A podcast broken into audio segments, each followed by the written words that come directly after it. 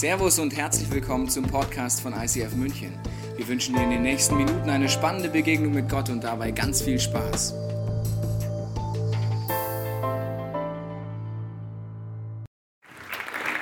Herzlich willkommen im ICF zur letzten Serie des Jahres 2010. Freunde, es ist Advent, zweiter schon. Ich hoffe, ihr habt alle eure Weihnachtsgeschenke schon eingekauft. Ihr habt. Es ist die Zeit von Lebkuchen, von diesen super kleinen Nougatbarren. Kennt ihr die? Und von diesen Dominosteinen, die du dreischichtig essen kannst, oben Marzipan, innen Gelee und unten das Biskuit.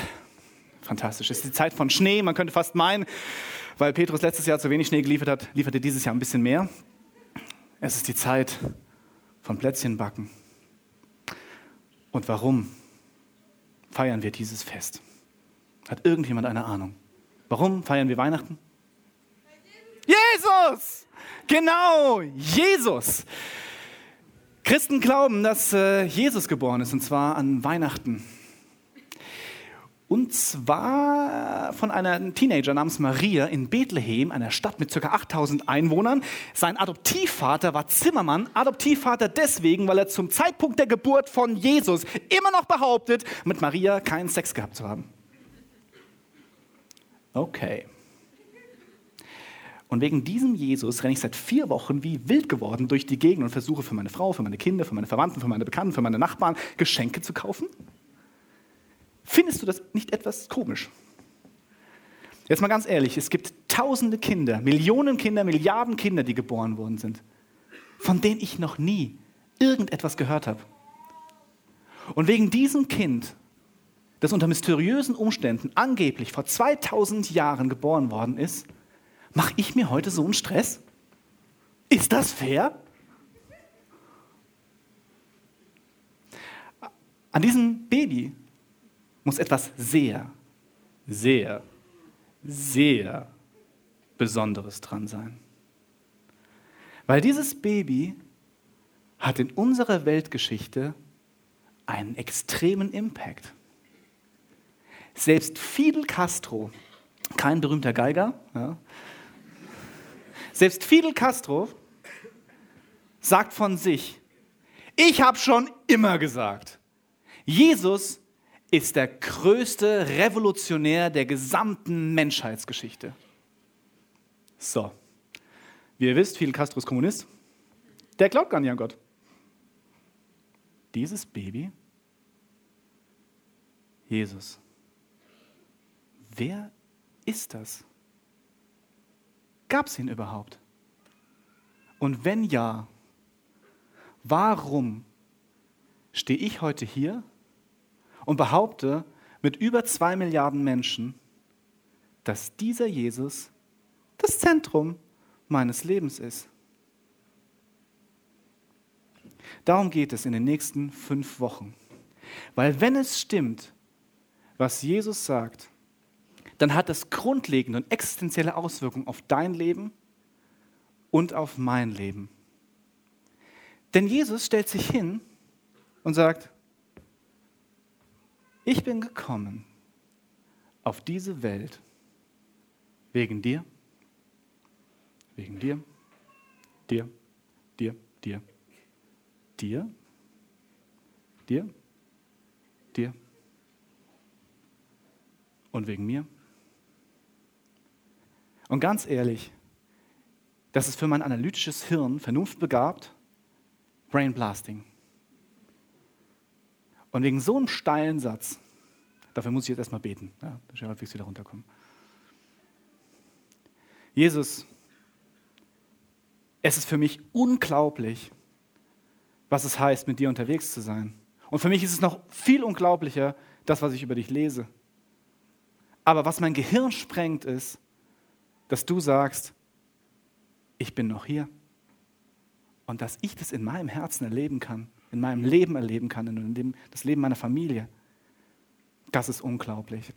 Mein Wunsch ist, dass du heute jedem Einzelnen das Herz berührst, so wie du es bei mir gemacht hast.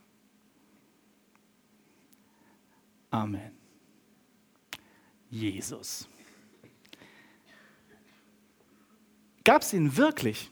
Oder ist er nur ein Hirngespinst von Leuten, die sich so sehr wünschen, dass es einen Gott gibt, der sogar ein Interesse an uns hat? Gibt es historische Dokumente, die beweisen, dass es diesen Jesus gibt? Ja! Wir trinken nachher einen Kaffee. Das ist geil. Ja, es gab es! Und zwar, als allererstes, du wirst dich wundern, es ist die Bibel. Schön. Und zwar, ich habe dir ein wunderschönes Exemplar hier mitgebracht, die Faksimile-Ausgabe von Luther, also tatsächlich abfotografiert. Oh, ein Traum. Sehr schön. Diese Bibel, das ganze Neue Testament, der zweite Teil hinten dran, handelt nur von Jesus. Jede einzelne Seite. Und jetzt ist natürlich die Frage, wenn das da schon drin steht, ist diese Bibel überhaupt historisch korrekt? Sagt die überhaupt irgendetwas darüber aus, ob es Jesus gab? Und wenn man sich damit beschäftigt, ist es so unglaublich faszinierend. Nahezu alle Wissenschaftler, Theologen und Historiker sind sich darüber einig, dass dieses Neue Testament nur 20 Jahre, also ein Teil dieses Evangeliums, zwar das Markus-Evangelium, nur 20 Jahre nach dem Wirken von Jesus geschrieben worden ist. 20 Jahre danach. Das ist wie, als würden wir heute über die Wiedervereinigung Deutschlands sprechen. Die Leute, die das geschrieben haben, die haben Jesus noch erlebt. Die haben ihn gesehen. Und es gab auch noch Menschen, die, als sie es geschrieben haben, sagen, sorry, so war es nicht. Ich war dabei. 20 Jahre nachdem es passiert ist. Und die Bibel ist das bestdokumentetste antike äh, Buch, was es je gegeben hat und wahrscheinlich auch je geben wird. Weil von diesem Neuen Testament gibt es 24.000 authentische Handschriften. 24.000. Nur mal so ein kleiner Vergleich. Cornelius Tacitus, von dem wir wissen, dass es einen Kaiser Augustus gibt, und Nero, von dem gibt es heute noch 20 Abschriften. 24.000? 20? Und das älteste Dokument, was wir zum Beispiel über seine Annalen, also da, wo das drin steht, haben, ist aus dem 11. Jahrhundert nach Christus. 1000 Jahre nachdem es passiert ist. Und dieses Dokument ist historisch exakt und glaubwürdig. Die Bibel an sich ist das best dokumentierteste antike Buch. Das ist unglaublich. Das heißt, man kann davon ausgehen, dass das, was da drin steht, gar keine Legendenbildung Zeit hatte. Man wusste noch, was passiert ist. Und Menschen haben ihr Leben dafür gegeben, es aufzuschreiben. Hm. Aber wenn es das einzige Dokument wäre in der Bibel, dann könnte man ja sagen, hm, es waren historische Spinner, die einfach einem Freak zum Weltruhm verhelfen wollten. Es muss also noch Dokumente geben, die außerhalb der Bibel davon zeugen, dass es Jesus gibt. Und genau dieser Cornelius Tacitus schreibt in seinem Bericht über die Regierungszeit von Rom folgendes. Wartet.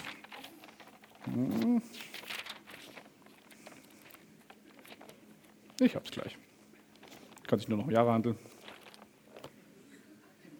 Da ist es. Und zwar schreibt er, doch nicht durch menschliche Hilfe, nicht durch des Fürsten Spendung oder durch Sühnungen der Götter ließ sich der Schimpf bannen, dass man glaubte, es sei die Feuersbrunst geboten worden. Um daher dieses Gerede zu vernichten, gab Nero denen, welcher wegen ihrer Schandtaten verhasst das Volk Christianer nannte, die Schuld und belegte sie mit den ausgesuchtesten Strafen. Derjenige, von welchem dieser Name ausgegangen, Christus, war unter des Tiberius Führung vom Prokurator Pontius Pilatus hingerichtet worden und der für den Augenblick unterdrückte verderbliche Aberglaube brach wieder aus. Nicht nur in Judäa, dem Vaterland dieses Unwesens, sondern auch in der Hauptstadt, wo von allen Seiten alle nur denkbare Gräuel und Abscheulichkeiten zusammenströmen und Anhang finden. Ein römischer Historiker schreibt so über Jesus der hat nicht an ihn geglaubt. Und das ist nicht der einzige. Zum Beispiel äh, Lukian, Satiriker aus dem zweiten Jahrhundert nach Christus, schreibt folgendes. Er bezeichnet Jesus Christus als den in Palästina gekreuzigten Menschen, der diese neuen Mysterien in die Welt einführte. Und er schreibt weiter, ferner beredete er sie, ihre ersten Gesetzgeber, dass sie alle untereinander Brüder wären, wenn sie einmal die hellenistischen Göttern abgeschwört hätten, also den griechischen, jenen ihren gekreuzigten Sophisten anbeteten, Lehrer, und nach seinen Gesetzen lebten. Nicht, dass die Bibel schon ein außergewöhnlich gutes Dokument ist, um historische Daten abzugreifen, jedenfalls ob es Jesus gab oder nicht, sondern auch außerbiblische Dokumente bestätigen, es gibt diesen Jesus. Und es gibt noch einige mehr von diesen Dokumenten. Und ich sage dir ganz ehrlich, das ist ein Problem für mich. Als ich noch nicht mit Jesus unterwegs war, war das, als ich studiert habe, einer der größten Probleme. Sagen, okay, also jetzt kann ich schon mal nicht behaupten, es gab Jesus nicht. Diesen Menschen gab es und er hat auf jeden Fall solche Auswirkungen gehabt in der damaligen Zeit, dass sogar römische Geschichtsschreiber über ihn schreiben. Hm, also da konnte ich nicht mehr raus. Aber das Problem ist, nur weil ein römischer Geschichtsschreiber darüber schreibt und so eine Bibel entsteht, heißt es noch lange nicht, dass ich weiß, wer er ist. Wer war dieser Jesus. Und ich habe dir unseren Flyer mitgebracht. Und da siehst du unterschiedliche Darstellungsformen von diesem Jesus. Alte auf der einen Seite und zum Beispiel das von South Park, wo Jesus im Ring gegen Satan kämpft. Hast du das mal angeschaut? Das ist super. Es gibt unterschiedliche Sichtweisen davon, wer dieser Jesus ist, außerhalb der Bibel. Die Mormonen glauben zum Beispiel, dass es die Inkarnation vom Erzengel Michael ist. Und dass Jesus Polygamist ist. Schön. Die Scientologen sagen, er ist ein Implantat-Tetan, der vor über einer Million Jahren beschädigt worden ist. Okay. Und äh, es gibt eine kanadische Sekte, die behauptet, dass Jesus das Codewort für einen Pilz ist, den man essen muss, bevor man sich nackt auszieht und seine Kleidung verbrennt. Okay, also wenn du dir eine Sekte aussuchst, such dir eine lustige aus. Ja? Weil die, die klingt angenehm. Wer ist dieser Jesus? Die Bibel hat eine eigene Meinung darüber, wer Jesus ist. Und das ist wirklich außergewöhnlich. Wenn du den zweiten Teil der Bibel aufschlägst, das Neue Testament, findest du im Anfang vier Berichte über Jesus. Einmal von Markus, Matthäus, Lukas und Johannes. Und alle beschreiben etwas Ähnliches. Sie sagen, es gab ein Kind, was geboren worden ist unter mysteriösen Umständen, weil der Vater war nicht sein Vater. Josef sah, dass seine Frau Maria im Teenagealter schwanger war und denkt sich, oh mein Gott, sie ist fremdgegangen. Und überlegt, weil er ein guter Mann ist, wie er sich von ihr trennen kann, ohne sie bloßzustellen. Ist er netter. Und dann geht er schlafen. Und während er schläft, bekommt er einen Traum. Ein Engel erscheint ihm und sagt ihm, hey, deine Frau ist gar nicht fremdgegangen, sondern es ist das Kind Gottes. Der Heilige Geist war es, der sie geschwängert hat. Und deswegen wünsche ich mir von dir, dass du es als dein Kind adoptierst und ihm den Namen Jesus gibst. So, vielleicht bekommst du das hin. Stell dir vor, du bist Josef.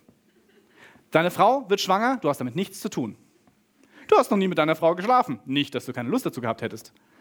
Aber sie war nicht verheiratet. So. Und jetzt träumst du, während deine Frau schwanger ist, und ein Engel kommt und sagt dir, huhu, es ist alles in Ordnung. Wie beeindruckend muss dieser Traum gewesen sein, dass Josef aufwacht und sagt, gut, ich adoptiere dieses Kind und ich sage sogar, ich nenne es so, wie der Engel mir im Traum gesagt hat, Jesus. Kannst du dir das vorstellen? Krass. Für mich ist es fast unglaublich. Eigentlich wirklich unglaublich. So, Und jetzt geht's weiter. Jetzt ist dieser Jesus erwachsen heran. Kannst du dir vorstellen, wie Josef diesen Jesus sich anschaut? Mal gucken, was der jetzt macht. Also von mir ist er nicht. Ist doch wahr. Er ist vom Heiligen, also naja. So, und dann lernt er den Beruf seines Vaters. Er wird Zimmermann. Wie alle Jungs in seinem Alter lernen sie den Beruf des Vaters. Und er wird nicht besonders beschrieben als Superzimmermann oder Megazimmermann, der sagt, Haus stehe und es steht. Das heißt, er nimmt einfach einen Hammer, einen Nagel, Steine und baut Häuser als Zimmermann. Und das macht er 30 Jahre lang. Also er lernt natürlich, wahrscheinlich wird er ab 10 also eingeführt ins Handwerk und dann macht er das, bis er 30 ist. So, und mit 30, das muss man wissen, ist man in der jüdischen Gesellschaft ein vollständiger Mann und du darfst plötzlich beginnen zu lehren. Und er wird 30, bam, er lässt seinen Handwerkerhandschuh fallen und fängt an zu sprechen, zu predigen. Dieser Zimmermann aus Nazareth. Nazareth hat zum damaligen Zeitpunkt 500 Einwohner. Kennst du Dörfer mit 500 Einwohnern? Die sind klein. Okay, er fängt an zu lehren. Und was passiert?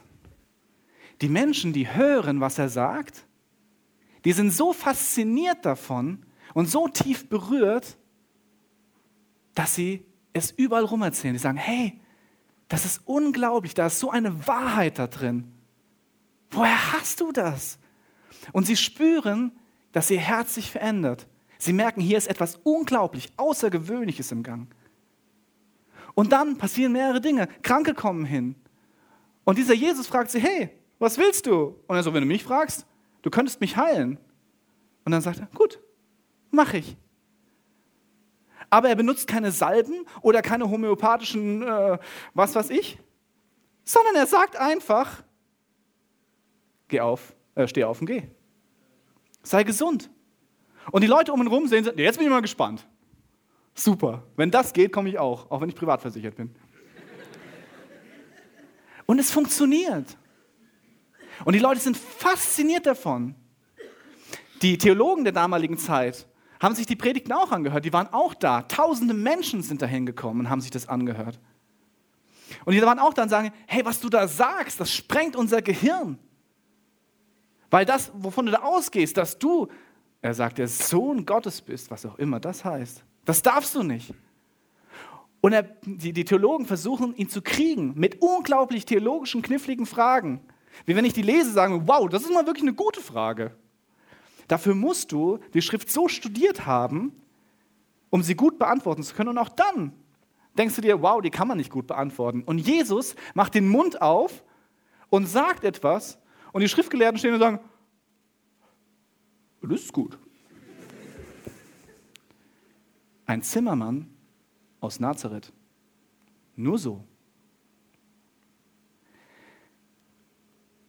Und es gibt eine Stelle im Matthäusevangelium, da sind Leute, die mit Jesus aufgewachsen sind. Und die sehen den Jesus das tun, was ich euch gerade erzählt habe. Und dann sagen sie Folgendes. Sie sagen, woher hat der Mann solche Weisheit? Woher hat er die Kraft, Wunder zu tun? Sag mal, ist das nicht der Sohn des Zimmermanns? Ist nicht Maria seine Mutter? Und sind nicht Jakobus, Josef, Simon und Judas seine Brüder? Leben nicht auch alle seine Schwestern hier unter uns? Wo hat er das nur alles? Krass. Die Leute waren außer sich. Die wussten überhaupt nicht mal, was mit ihm los war. Und dann geht es weiter. Er wird von der römischen Besatzung, weil er gefährlich ist, weil das, was er sagte, die Autorität der römischen Besatzung äh, untergrub. Und auch die Juden sagen, hey, das, was du sagst, das ist gefährlich für uns, weil es ist nicht das, was wir unseren Leuten sagen. Er wurde ermordet, auf grausamste Weise. Und dann sagen die Anhänger von diesem Jesus, ja, ihr habt ihn ermordet. Aber nach drei Tagen war er wieder da. Schau in die Höhle, kein Jesus. Und er redet sogar mit uns. Und dann behaupten diese Schüler von Jesus und irgendwann ist er vor unseren Augen einfach verschwunden. Das ist doch unglaublich, oder? Wenn dir das jemand erzählen würde, dann würdest du doch sagen, wow, du bist bestimmt in dieser kanadischen Sekte. Das ist unglaublich. Aber vielleicht tröstet dich das. Die Leute, die das damals gesehen haben, die fanden das genauso unglaublich. Die haben das erlebt und sagen, was hier passiert, ist absolut unglaublich. Aber wenn ich das jetzt in der Bibel lese, und das soll das am bestbezeugteste antike Dokument der Weltgeschichte sein, dann muss ich mir die Frage stellen, ob das wirklich so war, ob das wirklich stimmt. Und als ich mir diese Frage gestellt habe, vor ein paar Jahren, ich habe mein Leben lang darum gerungen, ich habe Theologie studiert, sechs Jahre lang, zwölf Semester. Und ich habe immer darum gerungen, okay, das ist nicht wahr, das kann nicht wahr sein. Weil wenn es wahr wäre, dann müsste dieses Ereignis, diese drei Jahre, wo Jesus gelehrt und, und Dinge getan hat, Wunder getan haben, dann müsste dieses Ereignis so eine unglaubliche historische Druckwelle erzeugt haben, dass ich sie heute noch spüre.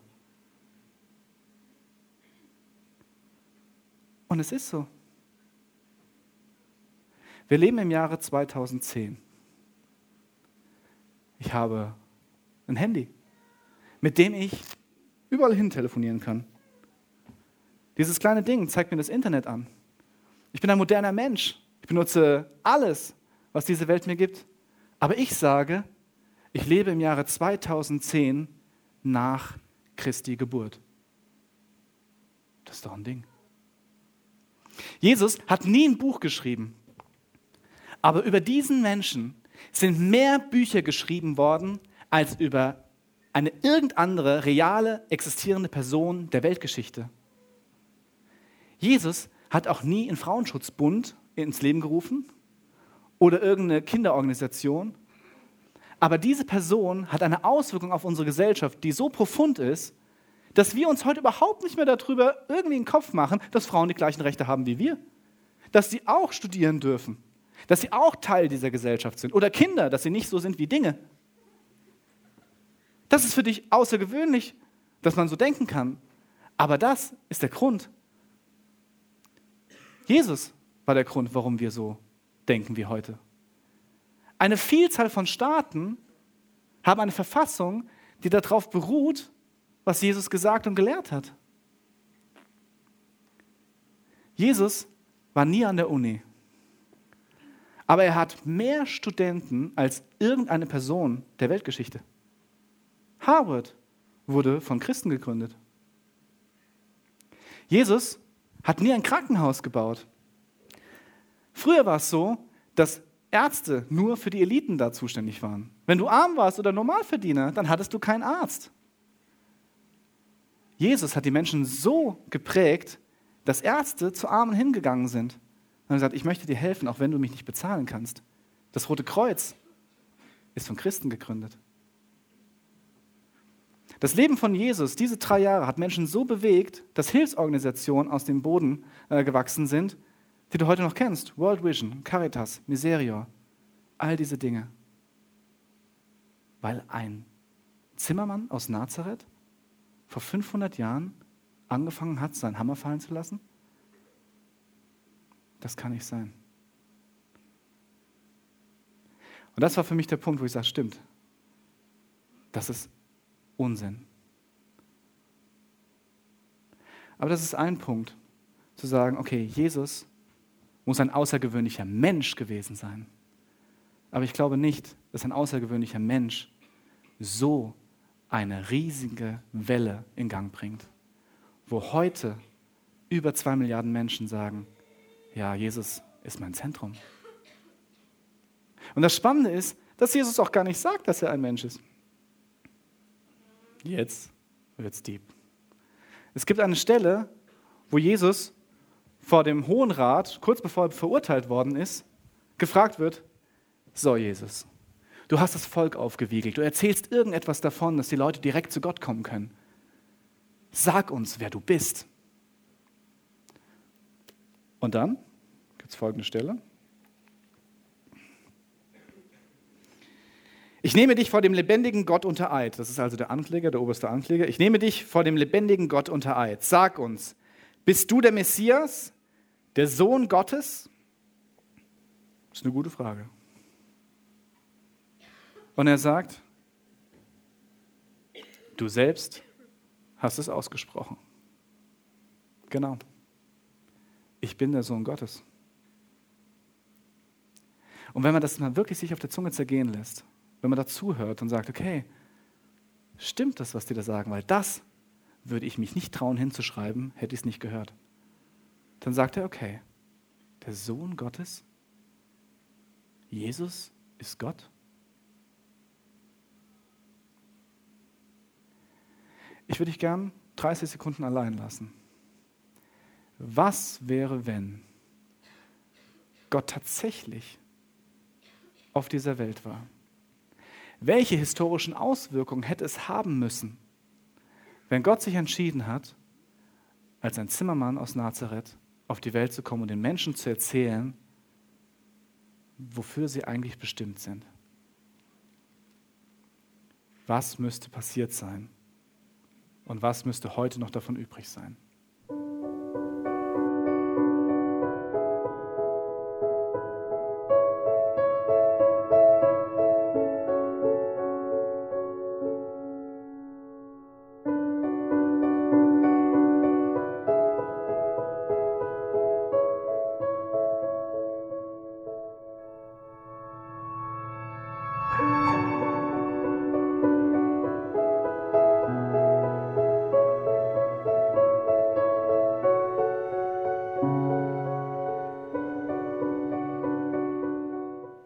Das überlegt habe und wirklich mal ehrlich zu mir selbst wurde,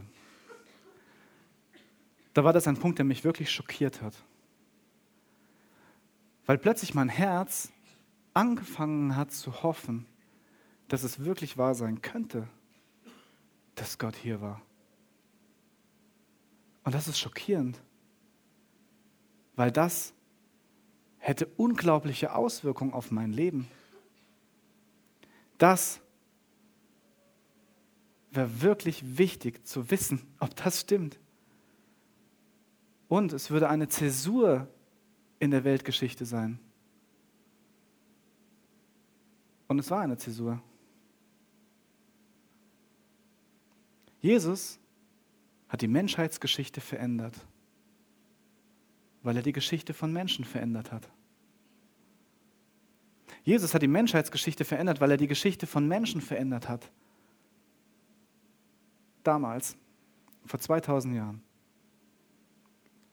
Aber jetzt wird es echt spannend. Nicht nur damals, sondern auch heute. Mein Leben. Dieser Jesus von Nazareth hat heute im Jahr 2010 wirklich ungelogen vor vier Stunden wieder mal mein Leben verändert.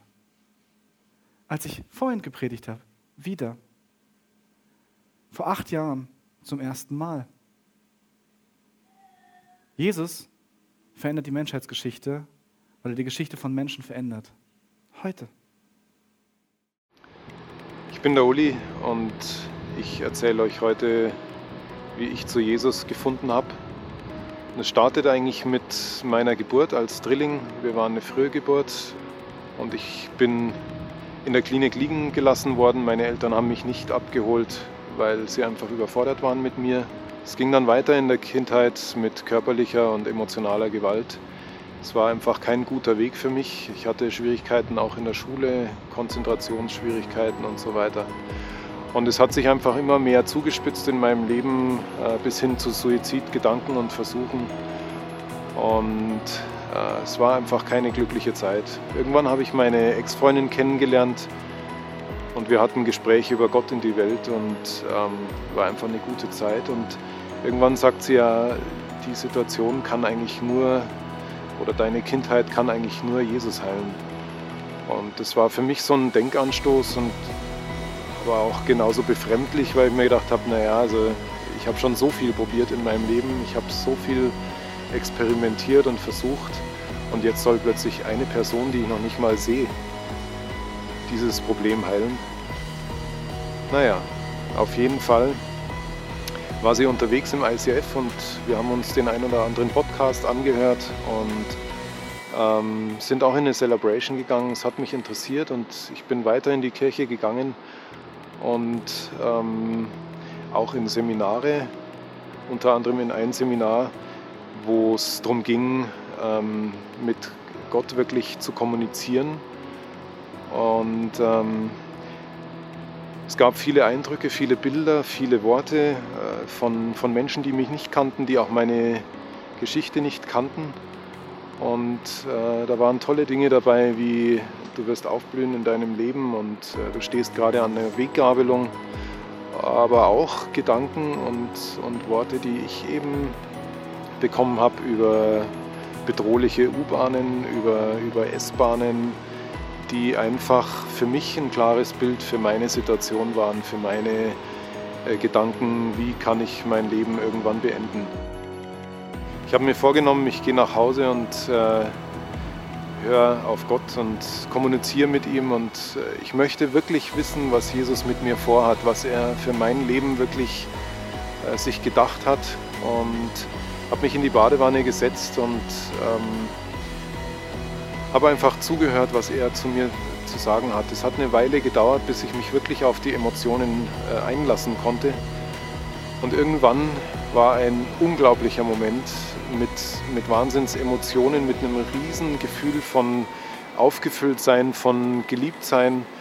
Und ich hatte das Gefühl, dass mich, dass mich Jesus wirklich aus, aus einer fahrenden U-Bahn, die auch noch äh, wie so ein Fahrstuhl gefahren ist, äh, rausgenommen hat und auf seine Wolke gesetzt hat. Es klingt kitschig, aber das war in der Situation völlig schlüssig und klar. Und ich war ein vierjähriger Junge mit einer kleinen Modelleisenbahn in der Hand, mit einer kleinen Modell-U-Bahn in der Hand. Und Jesus hat mir einfach die Welt erklärt von oben, dass die gar nicht so bedrohlich ist, dass sie eigentlich händelbar ist und dass dieses Gefühl dabei auch, äh, dass diese Welt ja doch für mich bestimmt ist. Und das war ein unglaubliches Erlebnis für mich. Und die Aussage von meiner Ex-Freundin ist einfach wahr geworden, äh, dass meine Kindheit geheilt ist. Ich habe keine Suizidgedanken mehr. Sogar in schwierigen Situationen wie in Chile mit einem Erdbeben habe ich mich sicher gefühlt mit Jesus. Es gibt Herausforderungen, es gibt anstrengende Momente, aber ich fühle mich einfach immer mit einem äh, stillen Begleiter an der Seite. Und jetzt im Sommer habe ich mich äh, taufen lassen, habe mich aktiv für Jesus nochmal entschieden und ja gesagt, dass er die wichtigste Rolle in meinem Leben spielen darf. Und das ist echt unglaublich, was da eigentlich innerhalb von zwei Jahren passiert ist.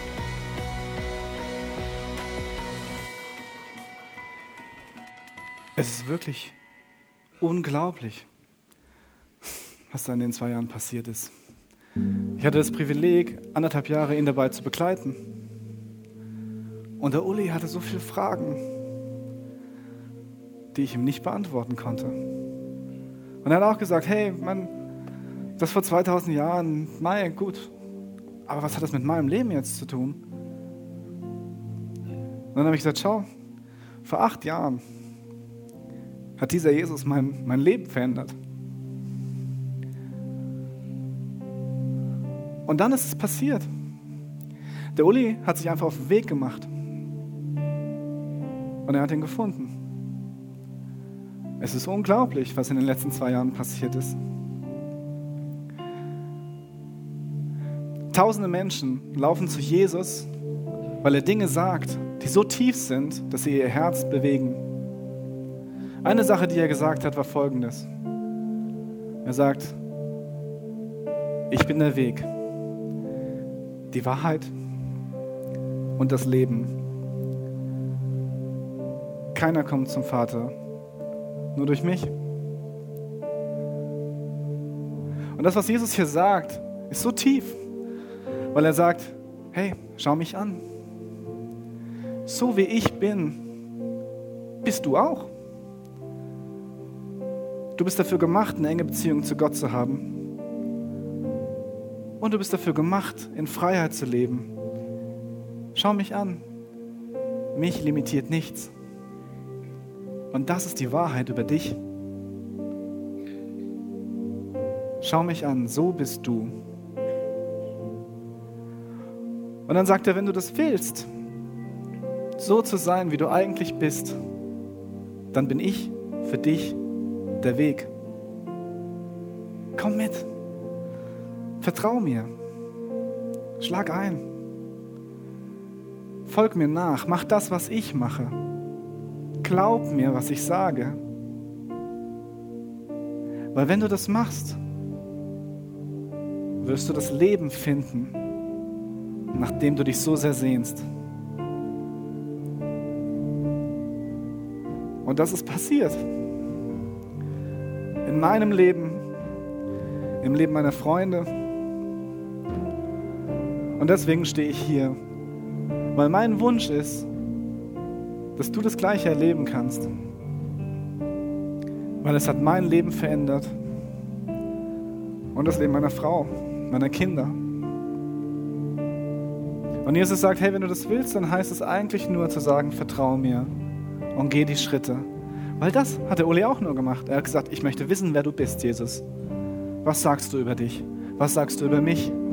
Ich möchte von dir lernen. Ich möchte dir hinterhergehen. Ich möchte einfach bei dir sein.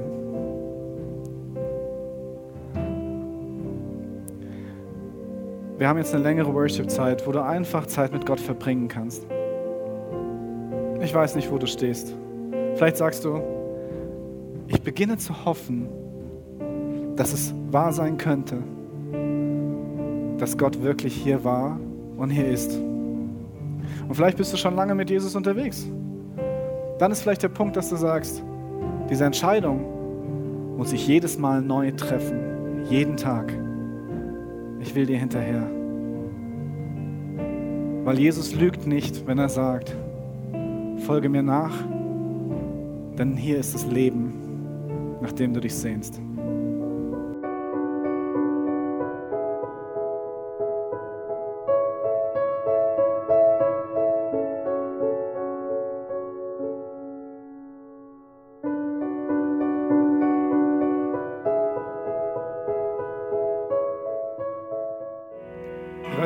Weiß es nicht, wo du stehst, was du gerade zu Gott gesagt hast. Aber ich möchte einfach noch dafür beten, dass du alle Entscheidungen, die du triffst, in Freiheit treffen kannst. Weil Gott sagt, hey, du bist frei. Schau mich an. Du bist frei. Jesus, ich liebe dich so von ganzem Herzen. Du bist alles für mich. Du bist mein bester Freund. Du bist mein König. Du bist mein Chef. Und du hast meine Geschichte verändert. Und ich vertraue dir alles an, mein Leben. Ich vertraue dir das Leben meiner Frau an, das meiner Kinder, meiner Freunde. Und mein Wunsch ist, dass du sie berührst, dass du jeden Einzelnen, der heute Morgen hier ist, tief ins Herz sprichst und ihr und ihm zeigst, wer sie wirklich ist und wer du wirklich bist. Danke, dass du das machst. Amen. Wir hoffen, dass dir diese Predigt weitergeholfen hat. Wenn du Fragen hast, kannst du gerne an info at icf-moenchen.de mailen und weitere Informationen findest du auf unserer Homepage unter www.icf-moenchen.de.